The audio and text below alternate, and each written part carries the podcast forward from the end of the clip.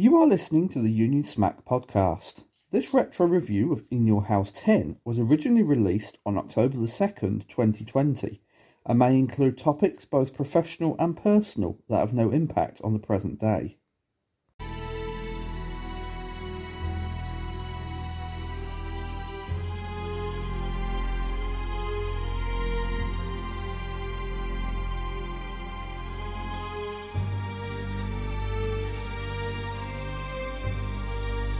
Call the hospital, tighten the straitjacket, and pad those walls thick because the smack is back, and this week we're a little unhinged. I am, as always, your host, the Maniac Matt Tennant, and this week we delve into the traumatic psyche of In Your House 10 mind games. Now, the good news is that we're about a third of the way through our never ending quest to review every In Your House ever now. And I promise you, the most disturbing is yet to come, quite literally, because I watch these back to back most weeks, and boy, have we got some interesting material to go through. Now, before I go into the, all the usual MacGuffins, as you can tell, I've still got a cold from a couple of weeks ago. It's not a new cold, it is the same cold, but I record these in your house reviews in advance so they're sort of out of sync with the weekly NXT UK reviews that you get now. So the, the cold I had when I recorded the NXT UK episode 112, I think it was, review in September is the very same one I have now. So if I go croaky, if I start coughing, wheezing, if I sneeze sporadically, then you have my apologies. You can find me, as always, on Twitter at The Perfect Tennant. You can find Travis on Twitter at The Habiki TMD. UnionSmack.BigCartel.com for all your official merchandise from all of Travis's shows. And of course, Lulu.com where you can purchase The Undertaker, A Trip Down Death Valley, and my new book, NXT UK Year 1. That is available now, so it will be appreciated if you could pick up a copy. So here we go then. Cold and all, I've taken my medication. The doors to the asylum are well and truly locked, and we are ready to take you on a journey through the 10th instalment of the much loved pay per view series, aren't we, Matt? Yes, we are. There you go. I'm not paranoid, I just know what they say about me. We are on September the 22nd, 1996, from the CoreStates Centre in Philadelphia, Pennsylvania. And your free for all match is Savio Vega versus Marty Jannetty. Savio Vega picks up the win here.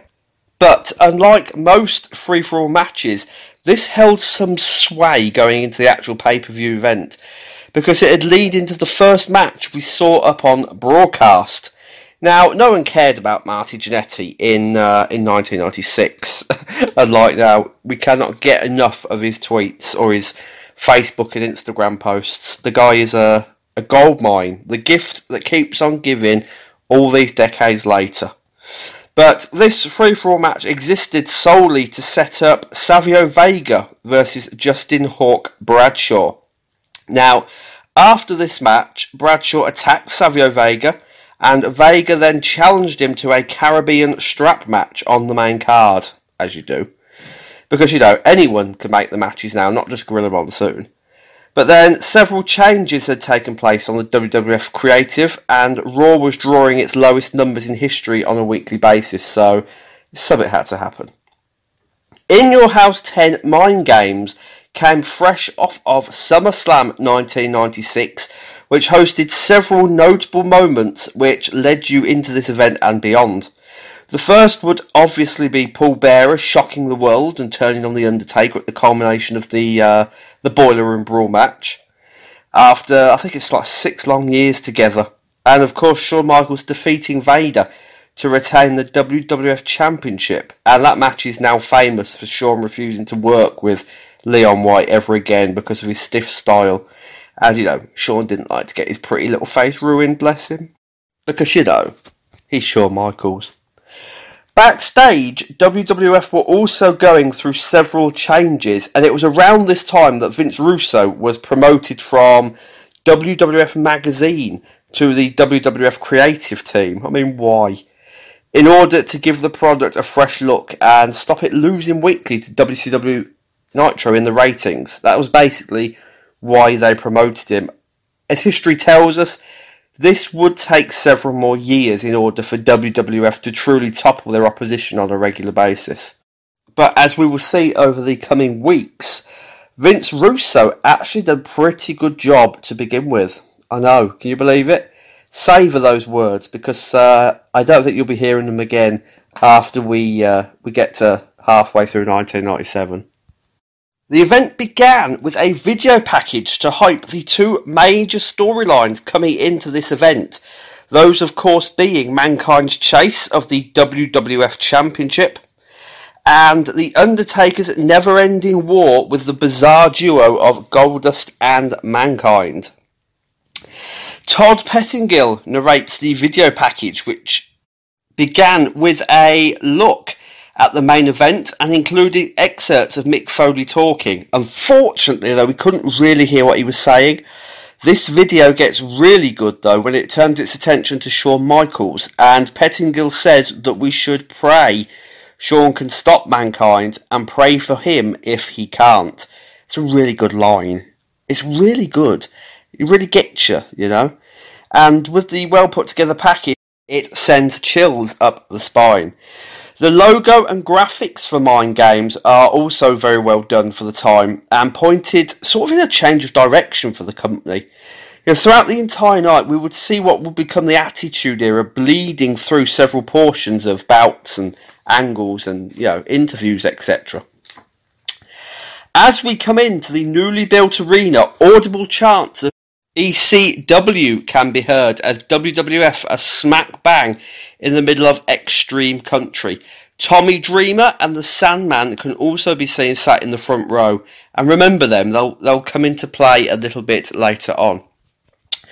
The first match of In Your House 10 Mind Games is a Caribbean strap match between Savio Vega and Justin Hawk Bradshaw. Now, this feud had been bubbling under the surface of the mid card for what seemed like forever, and no one gave two shits about it.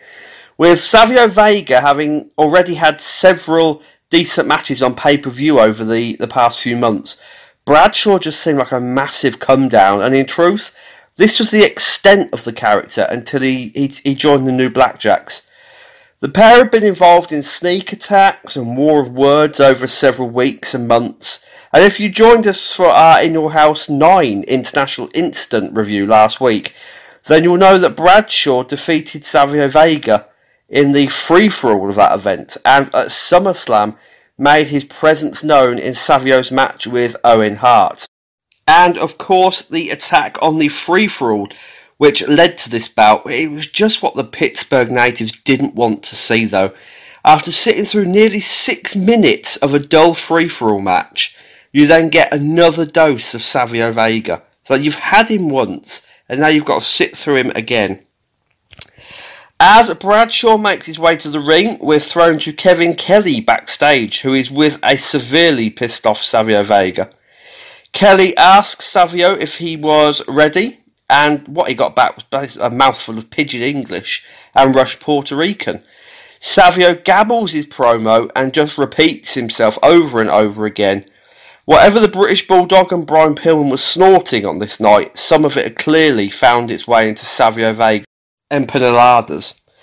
Savio Vega charges the ring as the match starts, but Bradshaw intercepts him with the strap and begins whipping him hard. Some of the famous JBL temper came out there, you could see it.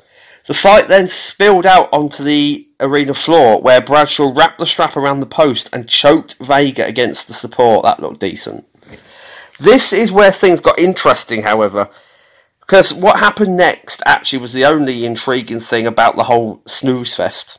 After Vega had yanked the strap and pulled Bradshaw face first into the ring post, the Sandman spat beer onto Savio Vega, and he and Tommy Dreamer then attempted to jump the barrier in order to get themselves on television. Of course, it was all orchestrated and set up through ECW's partnership with WWF at the time, but it didn't stop Bradshaw from looking as if he wanted to hop that rail and knock seven shades of shit out of the ECW stars. oh, he looked so pissed off. I mean, he must have been informed beforehand that this would happen, but still, you know, just go back to ECW's one night stand when he beat the shit out the Blue Meanie for no reason at all apart from he was drunk and in a mood. Security raced to ringside along with the WWF road agents and carted the Sandman and Tommy Dreamer away. It was a really good spot, actually, which told a story, but it completely distracted from the match in hand, which it was now hampered because 80% of the audience were looking to the ejection. I'm glad I got that word right. I didn't say ejaculation or erection. Rather than, yeah, the bout itself. Not that you can blame them because it was a terrible match. The bout continued. Uh, dull Bradshaw attempts to touch the buckles, and more whipping of Savio Vega until the babyface finally made his comeback with a good spinning heel kick. Vega then attempted to do his own buckle touch, but Bradshaw countered it by yanking back on the strap and followed up with a lariat. Just when you thought this couldn't get any worse, right? WWF showed why they were losing to WCW in the ratings and why the crowd preferred the ECW invasion by booking the exact fucking same ending as the strap match uh, between Savio Vega and Stone Cold Steve Austin two In Your Houses ago. It wasn't a carbon copy. Bradshaw just dragged Vega around behind him, but didn't have the strap around his ankles. But it still ended with Vega touching the buckles behind Bradshaw's back and a tug of war which sent Vega crashing into the buckles for the victory. This was a boring match with a lazy finish, and it had been done twice in three in your house events now. It was as if WWE, WWF I should say, thought that we were stupid and we'd forgot about the previous strap match, which was far, far superior to this one. Apart from the fact that they didn't have chemistry, and this was allocated a paltry seven and a half minutes, the main problem was what had come before it, namely that fantastic bout between Savio Vega and Steve Austin at In Your House 8. Both men really went for it in that match, and with the limitation of the stipulation provided, there really wasn't anything else Vega or Bradshaw could have done had they been talented enough to do so. Which, you know, there's an argument to say one of them was, there's an argument to say the other wasn't. But then most of you good people listening to this will probably say 1996, neither was talented enough to do something completely different. The other downside to this was that it was a second consecutive match the live crowd had seen featuring Savio Vega. Now, I know I, I said that at the beginning, but it's a, a fact worth hammering home. This was a crowd who loved ECW, die-hard, blood, guts, hardcore wrestling fans. Not a slightly overweight Puerto Rican who had arguably peaked at the 1995 King of the Ring one year earlier. It's not the start the audience wanted, and it showed with their reaction. But at last we got something mildly entertaining on this show, and we were only less than 11 minutes in. A video package aired for the rivalry between Jim Cornette and Jose Lothario. Though this was kept lively by Jim Cornette's promo, it was a basic hype video for the upcoming match. We saw a montage of Lothario training hard in the gym while Cornette ran him down on the microphone, as well as Jim Cornette training by being put in matches and getting beaten up, which was amusing. I love Jim Cornette. I'll always love Jim Cornette. He says some stupid shit. I listen to his podcast. I don't always agree with what he says but I will always love Jim Cornette. And for me, he will always be the greatest manager of all time, tied right up there with uh, with Bobby the Brain Heenan. In reality, the pair had had time to work on their upcoming match because they'd fought on house shows at the beginning of September, as well as at the WWF Experience in Canada the month before. The only time Cornette had won a match was when he teamed with Vader, actually, to defeat Shawn Michaels and Jose Lothario at a house show in Long Island, New York. WWF could have made more of this video package by basing it around the Vader and Shawn Michaels feud and like the the managers and trainers part in the rivalry. But it was pointless, I guess, because Shawn wouldn't work with Vader again in a serious manner. Although they did have eight more matches on house shows and dark matches by the end of 1996. Shawn actually agreed to do these on the understanding that they were short, uh, Vader was soft with him in the ring, and he went over relatively quickly, because that's how you build stars, folks. The camera then cut to a hallway in the back where Savio Vega was being beaten up by two people who looked suspiciously like Razor Ramon and Diesel. Now, remember, both Kevin Nash and Scott Hall had left the company a few months prior. The whole curtain call thing, we've gone through that.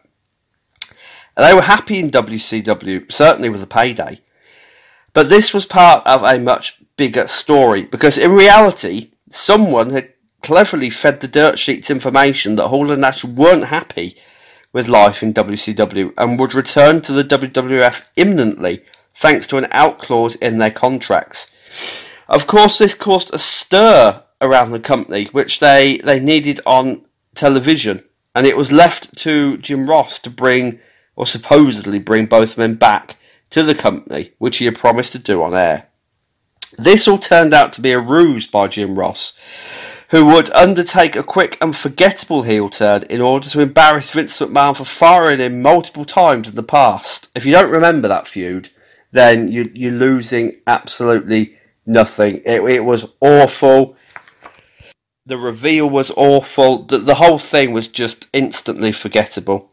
For those who lived in a cave or didn't live through the 1996 WWF, Rick Bogner, the late Rick Bogner, would portray the fake Razor, and Kane, Glenn Jacobs, would portray the fake Diesel. Now, they were never called fake Razor and fake Diesel on, uh, you know, on television programming. They were just referred to as Razor Ramon and Diesel, but I've always called them fake Razor and fake Diesel.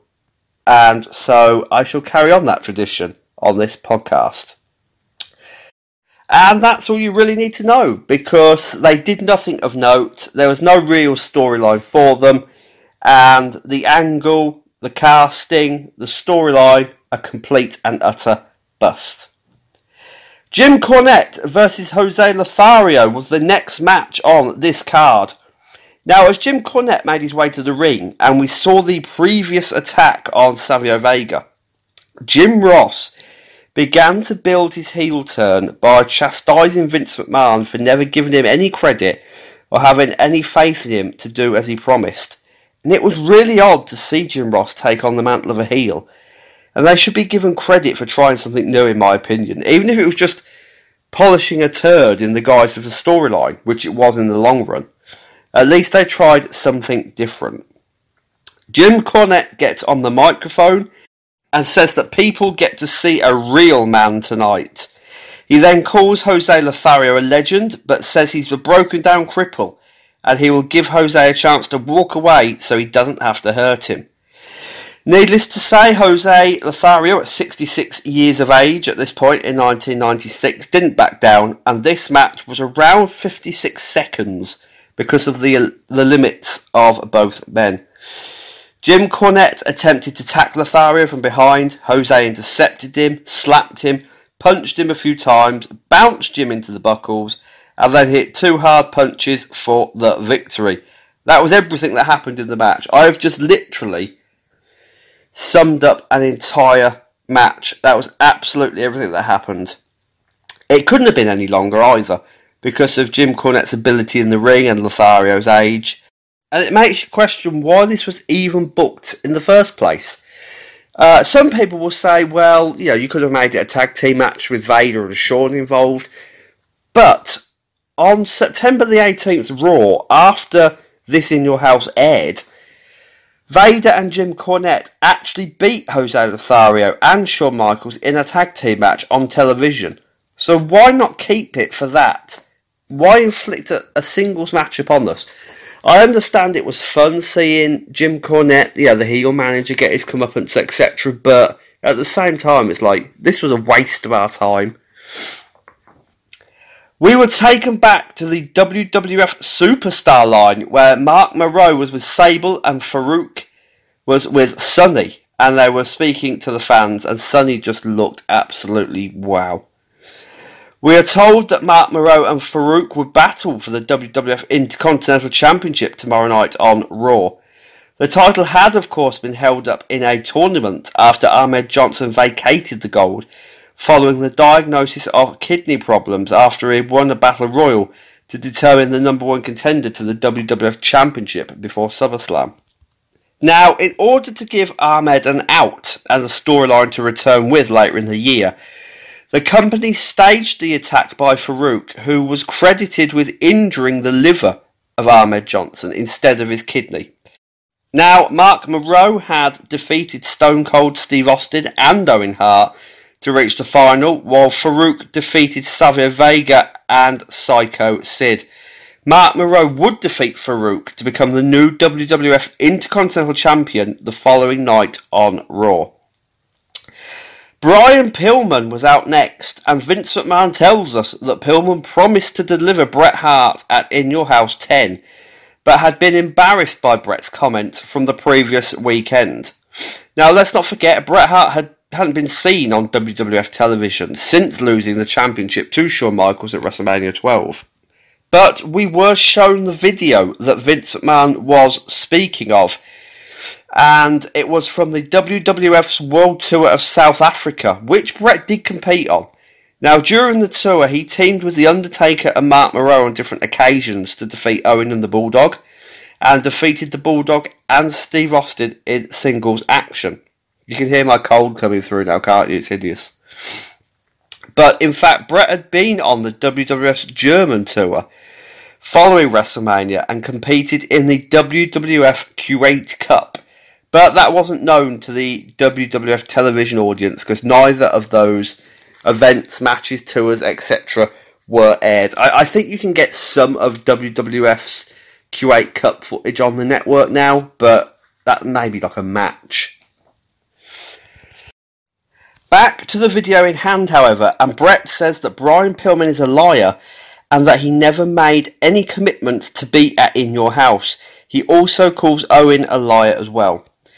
When we're taken back to the live feed, Brian Pillman hasn't bothered to wait for the feed to cut back in, and he's already started his promo. In fact, in fact, he's gloriously halfway through it at least. Because this was a Brian Pillman that gave no fucks. He stated that Pittsburgh is a sewer and that the founding fathers of America were rolling in their graves. He says that Pittsburgh is filled with drug addicts and welfare recipients, and the live crowd are illiterate scum. It's always nice to endear yourself to an audience, isn't it? And on that note, he brings out Owen Hart. Now, this is where the segment really begins to drag. Brian Pillman was a natural on the microphone, but Owen Hart not so much. And he delivered this promo in such a monotone manner that it made me want to fast forward it. But I knew what was coming because obviously I've, I've seen these events several times and some I've not seen since I was a kid, but this is history, man. I said man. I never say man. I say man in, in DMs to Travis and and Rocky sometimes and Logan, but never on a podcast. So uh, that's the first. Owen says that he and Bret reconciled after Bret admitted that Owen was better, and then he calls Brian Pill, which is just as creepy as me saying man. Thankfully, this segment is saved by Stone Cold Steve Austin, who else, who Owen Hart brings out after he says that Bret Hart is scared of Austin. Now, Steve is fantastic here. He's got that cold stare, those dead eyes, and after Brian Pillman asks him for his thoughts on Bret, Austin says that when he's in the house, Bret is in his house because he's scared, and that's the bottom line. Now, not only is this a fantastic promo by Austin, but we get that classic line if you put the letter S in front of Hitman, you get my exact opinion of Bret Hart. Brilliant stuff. Now, this immediately elevated Austin to be a threat to Bret Hart, and it's worth sitting through for Pillman and Stone Cold. It is uh, it's great stuff if you could get past the Owen Hart bit, which is just dull and monotone. I love how they they they didn't take the shackles off of Steve Austin, but this was still very much the ECW Steve Austin coming through in the, the, the Stone Cold character didn't give a fuck what he said, didn't care who he upset, and even though he was having his a lot of his stuff actually written for him, they could have just took the handcuffs off and and let him go because as the months and weeks wore on, he would have, I think, he, less and less stuff written for him, and he would start to inject his own material in there. Next up, we see a video of Mark Henry walking around Pittsburgh, and the video ends on a shot of the newly built arena. And Vince, talking about this, almost comes in his pants. He is so excited, bless him, to talk about this arena and how and why it was built. He, you know, I, I swear he, he ejaculates in his his kecks, as we say in the United Kingdom. Next up, WWF Tag Team Championship match. Champions the Smoking Guns versus the British Bulldog and Owen Hart. Now, as Davey Boy and Owen are making their entrance, we're taken backstage to Doc Hendrix, who is in the trainer's room with a groggy Jim Cornette, and Jim is being attended to by the doctor. Now, while he's being seen to, Clarence Mason shoves a contract in his face and gets him to sign something. But because of the poor audio quality, and again, we're going to experience this in uh, in weeks to come as well. Poor poor audio quality, but because of the poor audio quality, we don't actually hear what Mason's saying to Jim Cornette. However, it does turn out that he duped him into signing over Davey and Owen to him. And that was basically the culmination of the entertaining storyline where Mason tried to sign all of Camp Cornette. Now, before the match begins, the split of the smoking guns is furthered during their entrance when Bart is ready for action and Billy is still making his way down the aisle with Sunny in tow. This causes Bart to yell at Billy to get in the ring and focus on the job in hand, but who could blame him? There was only one job Bart, uh, Billy Gunn was uh, thinking of, and that was coming from Sunny. The British Bulldog and Owen Hart unveil a poster of Sunny that they've doctored by drawing hair and a moustache on in black pen, and it's quite amusing. And at the bottom is written, All My Love, Sunny. It's funny because as soon as it drops from the rafters, Vince, Jim, Ross, and Mr. Perfect immediately blame Owen. And it's a nice in joke to those who know how mischievous Owen Hart was backstage with his pranks. When the match begins, Owen and Billy begin as Clarence Mason makes his way to ringside. Owen controls the opening moments with some lovely arm drags and a crossbody. It's refreshing that the bout features a host of breaks as well, because so far on this show, it's felt rushed in the ring. So they took the time. It was a positive step forward. There's a few nice moments on commentary during the early going here. Firstly, again, they start to build the Jim Ross heel turn by having him state that he wasn't trusted to get Razor and Diesel back to the WWF, and then he says that he should have been given the benefit of the doubt, just like Vince was when he was indicted. Indicted? Indicted? Is that how you say it in America?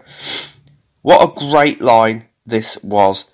Secondly, Clarence Mason gives Vince his business card, and Vince orates that Clarence comes from Sioux City. Get it? Or do you need a minute? Clarence Mason, the lawyer, who comes from Sioux City, yeah, I'll move on. Anyway, now we've all seen how easily pleased I am, let's get back to this match. And Owen is making the smoking guns look like a million dollars, even though Bulldog versus Bart is a bit clunky at the beginning. However, Davey turns that around and reverses a knee to the gut in a lovely roll through schoolboy, drop kick, tag to Owen. It's all really, really good stuff.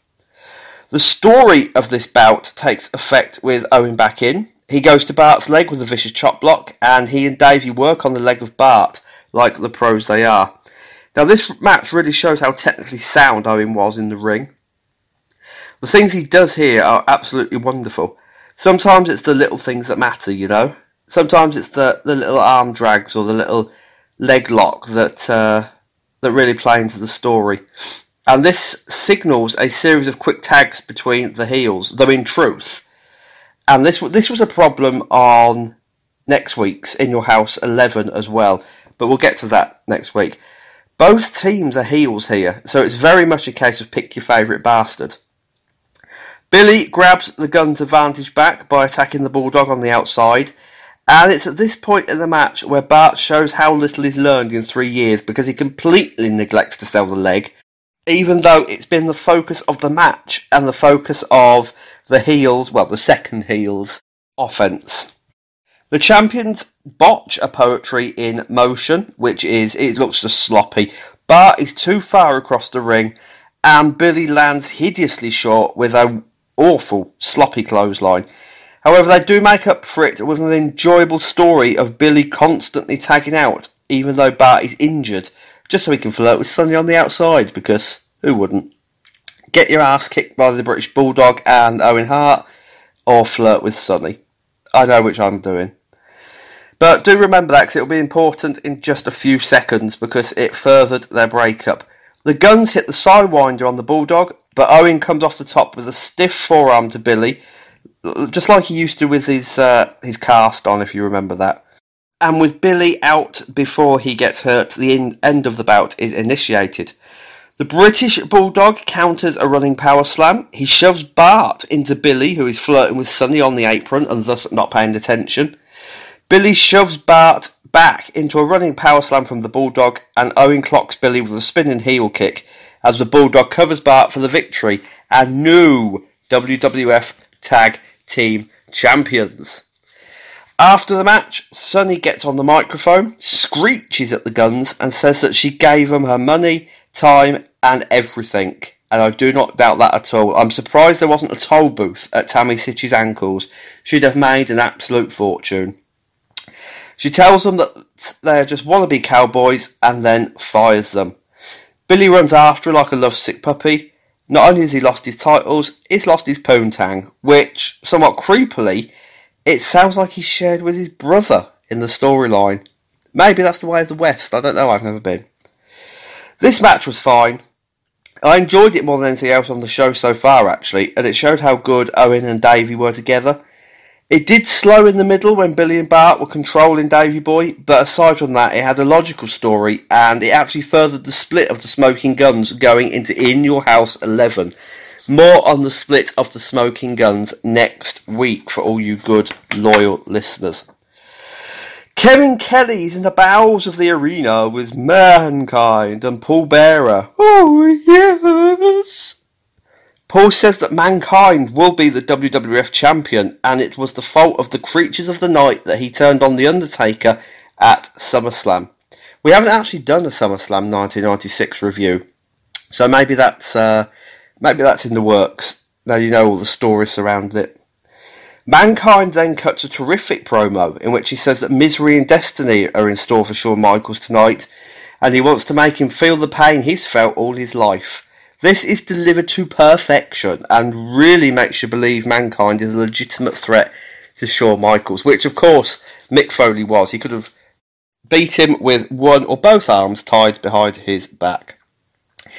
As shocking as the heel turn of Paul Bearer was at the time, and you can read more about it in my first book, The Undertaker, A Trip Down Death Valley. Looking back at it now, it was such a turning point for the Undertaker character.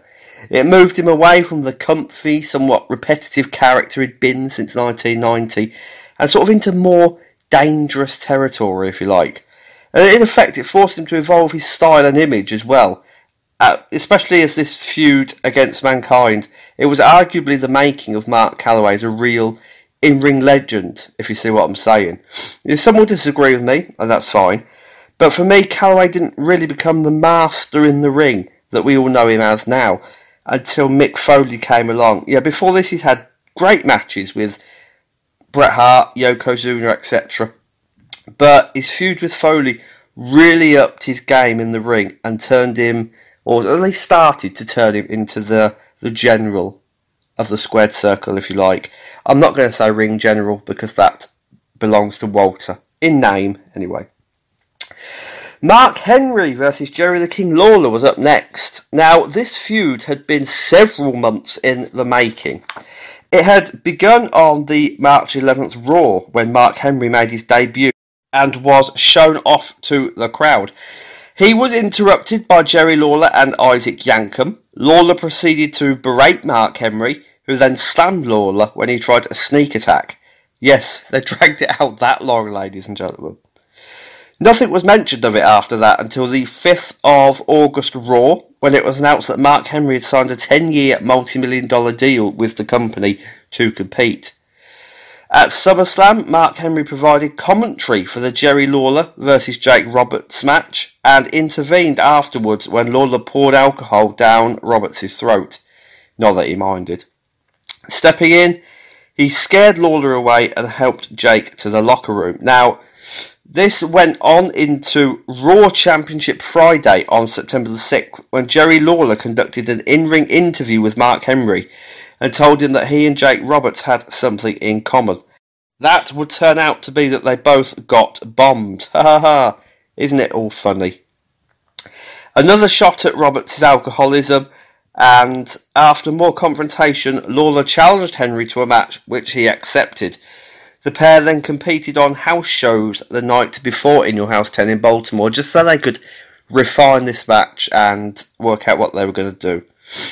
Now, before the match begins, we see Jerry Lawler throwing coffee at Mark Henry from WWF Superstars earlier in the day, and then slapping Henry in the face on the In Your House free for all during a face off.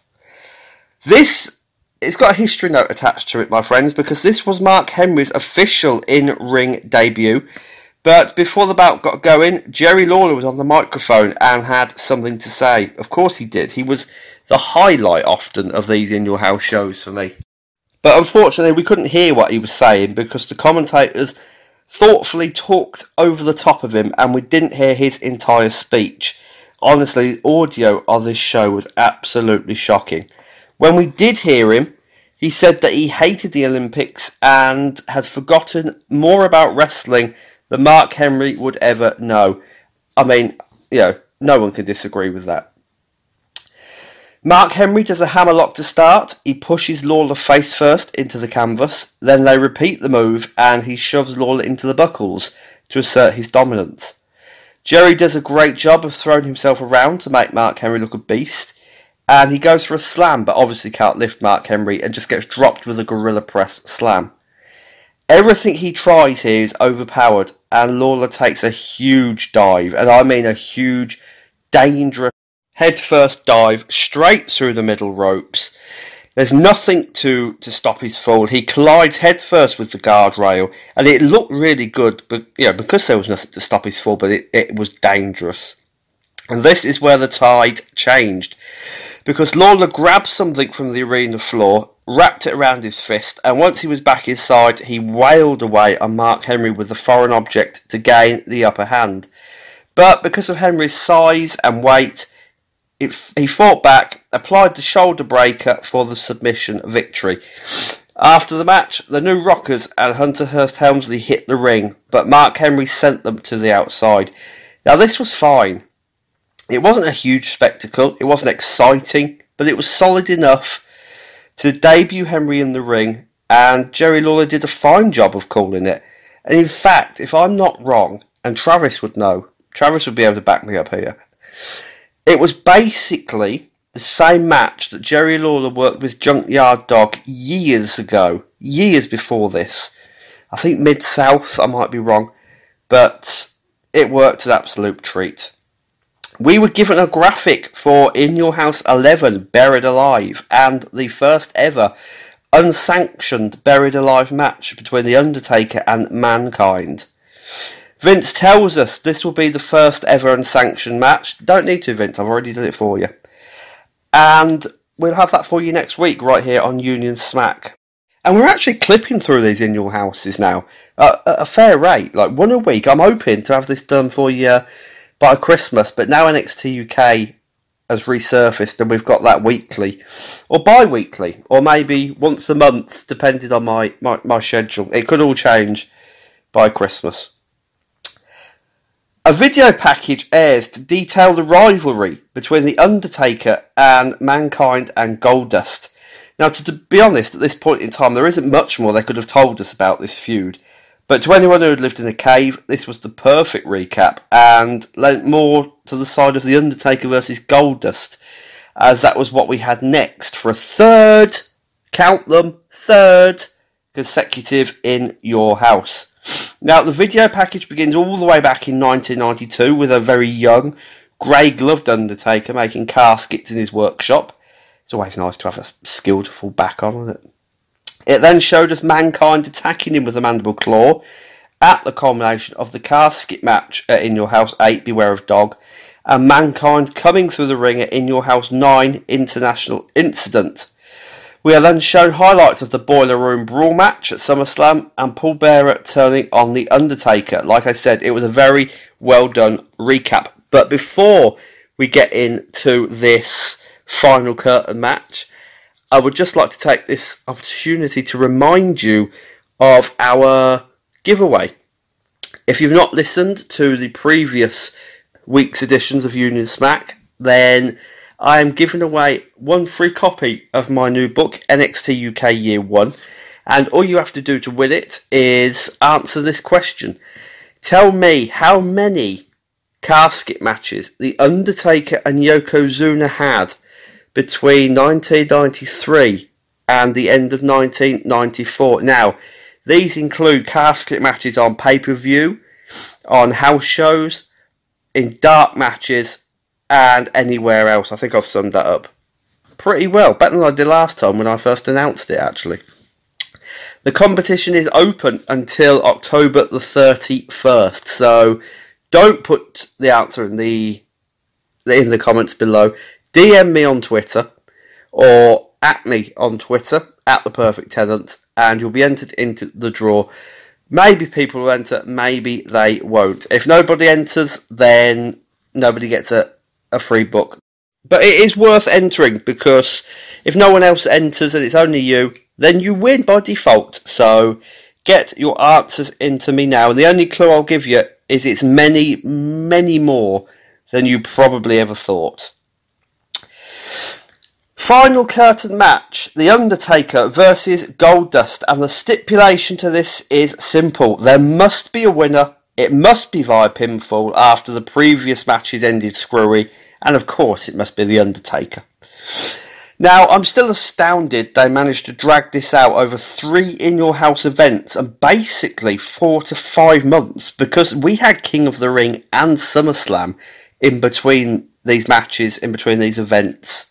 So, four months of The Undertaker and Goldust. God. Goldust doesn't get his entrance here. He's already in the ring when the highlight package cuts back to the live feed. The Undertaker is fired up on his entrance and hits the ring like a demon. He immediately downs Goldust with a right hand and body shots in the corner before controlling with a hangman choke and a leg drop. Goldust drops him throat first over the top rope and Marlena slaps him, but The Undertaker just sits up after a swinging neckbreaker. He's not playing anymore, and thank God because we didn't need to see any more of these two in the ring, though in all fairness, the beginning was ample. The Undertaker then nails a hip toss, a suplex, and old school, but Marlena gives Goldust a small bag on the outside. And while The Undertaker is distracted, Goldust retrieves gold glitter from the bag and throws it in the Undertaker's eyes. And as you'll probably guessed, this is where the quality of the match took a nosedive. One thing I have to add here is that the referee sees the gold glitter all over the mat and the Undertaker clutching his eyes, but doesn't think a thing of it. Goldust chokes the Undertaker and presses his face into the steel steps. Very Seth Rollins like yeah, if you if you've seen recent WWF, he chokes him, rams him into the announce table, and this is where I stopped concentrating because I hate glitter, and more so, I hate glitter when it gets on your skin. So to see both men covered in it, it was even in their hair, just in it, just oh, it was off-putting for me. And it was the same in the main event as well. It was all over their bodies. Like Shawn Michaels looked like something out of Twilight by the time the show went off the air. I shit you not. Goldust's Arsenal is so dull and weak and really slows this match down after a good start. Thankfully, though, he's not in control for long, and The Undertaker throws him into the corner and unloads on him. A flying clothesline, top rope choke slam, and tombstone merc- mercifully finish this match. I can't talk this week because of this cold. It started really well, it drew you in, but there's something about Goldust that drags the arse out of a match, and it's been the same with the last two bouts they've had. He just wasn't interested in the ring. You know, he had the character, but that was where the intrigue ended with Goldust for me. Give this one a miss. Watch their casket match from In Your House 8 back. It's much, much more entertaining. Kevin Kelly was backstage with Shawn Michaels. He says that mankind told him that Paul Bearer was leading him to his destiny, but everyone knows that Shawn Michaels' destiny is so. Oh, sorry, the WWF Championship. It wasn't even a question, which was good because Shawn's ability to answer here was severely impaired. As we play our new game, how many somas has Shawn swallowed this week? My guess, probably one an hour since WrestleMania because he looked absolutely smacked off his tits here. Shawn got through the promo though by the skin of his teeth. He said that he's never been nervous but can't wrestle mankind and will find a way to get the job done. A few more somas, maybe. Kevin then asks him about Paul Bearer being at mankind's side and if it spells more trouble. Shawn says that he himself is whacked. He certainly is during this. And he hasn't got a lot going on upstairs to play mind games with. Again, he's not sure how he'll get it done, but he'll find a way. He got away with this, but how he got away with it is beyond me. But you know, he's Shawn Michaels. And finally, we come to the main event of In Your House 11. If you can hear that rustling, it's just me going through my notes, so yeah, apologies. WWF Championship match. Champion Shawn Michaels versus Mankind. There was very little build to this feud, unusually, especially since it was for the WWF Championship. But I suppose we can go all the way back to July the 29th Raw for the beginning of this, when Mankind attacked Shawn Michaels. And he would do the same again during the August the 9th Madison Square Garden show, with Shawn repaying the attack later in the night. Now, after Mankind defeated The Undertaker at SummerSlam, it was announced on the August the 19th Raw that he would challenge Shawn Michaels for the WWF Championship. And at Raw Championship Friday on September the 6th, things heated up during Shawn Michaels' match with Goldust. During the bout, we were shown Mankind backstage, who promised he had a surprise for Shawn, and after the bout, he ran through the crowd in order to attack Michaels, but Shawn escaped. That was it, really. The build sadly didn't match the bout for quality. Druids bring a casket to ringside, and once the lid is lifted up, we see mankind inside. The casket stays at ringside, and it telegraphs the end of the bout and what's to come, especially since Vince does his old trick of giving the game away with the line, I wonder if we'll see The Undertaker again tonight. Cheers, Vince, for spoiling the ending. Mankind begins the bout by pounding away on Shawn, hits a lovely double clothesline over the top rope, and with both men now on the outside, Mankind pulls up the protective padding, but Shawn drop kicks it into his face and jumps onto it with Mankind laying underneath. Already we can see this is a different Shawn Michaels. Shawn hits a diving crossbody to the arena floor and jumps off of the steps to drive Mankind into the concrete in a brutal spot. And when they return to the ring, Shawn controls with fast punches and clotheslines as the bout adopts a lovely little pace. Shawn hits a flying elbow. Mankind throws himself from the ring to avoid Sweet Chin Music. Shawn goes for another crossbody, but Foley walks away and Shawn charges him in the corner, yelling at him. Now, an interesting note here is that many people thought this was classic Shawn. Something went wrong, lost his temper, because you know, I don't need to say it anymore. But in a shoot interview he did after he left the company in 1998, Shawn actually said that because he got heat from the fans for shooting on Vader at SummerSlam, him and Mick Foley purposely put that spot in, and it worked. Mankind tried the mandible claw, which Shawn fought off in a moment of drama, and the champion really connects with some stiff punches to the mask. You can just see him laying him in with intent. Outside, and Mankind pulls the announcer's table out, but Shawn jumps it with a cracking attack as he suplexes Mankind into the steps. On landing, Mick Foley's leg really bashes against the stairs, and what follows is you know, a logically booked segment where Shawn works on the injured pin as they fight atop the casket. Shawn then slaps the referee, because you know, is Shawn Michaels, and doesn't get disqualified, but Mankind counters hurricanrana and drops him throat first over the top rope. By now, this match is already a classic, and the crowd absolutely love it. Mankind stabs his own leg with a pencil to get the feeling back into it, and hits two tree of tree of woe, sorry, elbow drops, but misses a running knee into the steel steps. This goes back and forth. Shawn traps Mankind's head in the ropes. Mankind applies their mandible claw as Shawn comes to attack. Shawn attacks the knee with a steel chair on the outside and takes to trying to break the hand that Mankind uses for the mandible claw in another logical series of moves. Shawn then takes a nasty back body drop over the top rope and Mankind hits his apron to the floor elbow drop as they do a wonderful job of making Shawn seem in legitimate trouble. There's a wonderful near fall on the double arm DDT and then Mankind tries to trap Shawn inside the casket, only for the champion to fight back. The bout spills to the top rope, and Mankind tries a back suplex to the outside, but Shawn turns and reverses it into a crossbody through the announcer's table, which is just amazing to watch. Mankind takes the chair that Shawn battered him with earlier and goes back up top, but Michaels takes flight off of another chair with a flying Sweet Chin Music hits the steel chair, it rebounds into Mankind's face, knocks him from the top rope, and then down comes Vader for the disqualification ending, even though he never touches Shawn.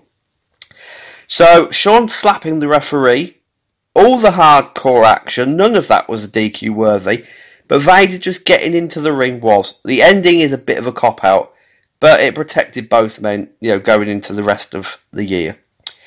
Shawn fights off Vader, but gets hit over the head with the urn by Paul Bearer. Vader then tries to get back in, but is stopped by Psycho Sid, and those two battle up the aisle. Mankind then applies the mandible claw to Shawn, and when he goes to roll him into the casket, the Undertaker is inside, and he chases Mankind up the aisle. Shawn then poses in the ring, shows his bum cheek, and celebrates with fans and commentators but shuns Mr. Perfect to end the event. This was an absolutely fantastic match, booked perfectly. Both men did their job. In fact, I think this could be, you know, thinking back, I've seen a lot of matches, but this could be one of the most perfectly booked matches in WWF history, just for the way both men worked their way around the normal match stipulation with the hardcore elements. The only gripe is the time. Now, this was close to 30 minutes, and though it was full of action, there was a slight sense of repetition by the end. Had they shaved five minutes off of this, then maybe it would have been even better than it already was. The dark matches after In Your House 10 went off the air. Jake Roberts defeated Hunter Hearst Helmsley, Faarooq defeated Mark Mero, and Psycho Sid defeated Vader. Now, In Your House 10 Mind Games was a good addition to the franchise, even though it couldn't match its predecessors for quality, at least in my opinion. Three of the six matches were rushed or poor, and two of those lasted, what, just over eight minutes combined, and yeah, it doesn't take too much to skip through them. Mark Henry's debut was a riotous success, and the WWF Tag Team Championship match was very entertaining. And plus, you've got the main event, which should be on everybody's list to see before they die.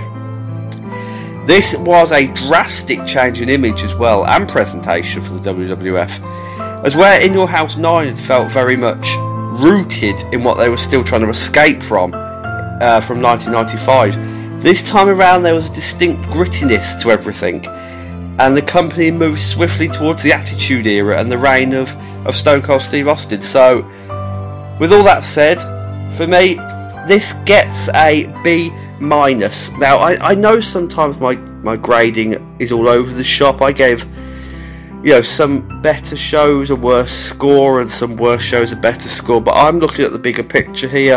I'm looking at everything combined. So, a B plus for In Your House 10. Skip the bad. Definitely watch the main event. You owe it to yourself. And that is this week's in your house review. I can't thank you all enough for joining me. I apologise for the cold. The voice, I'm pretty sure, has sounded a bit shit this week. Uh, my breathing hasn't been great either, but thank you for sticking with me. I promise I will try and get it better for next week. I'll try and get rid of this cold, the blocked nose, the coughing. The coughing when you've got a cold is just absolutely hideous. Stops you doing everything.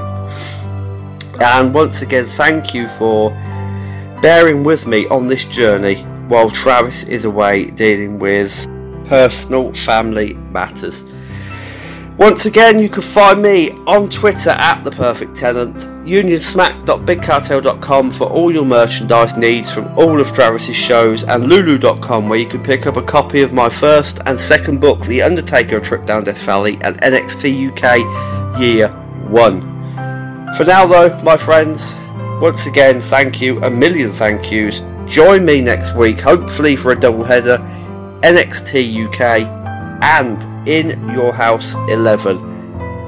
I'm going to get out of here. I'm going to rest my voice. Thank you very much. Cheerio, mates.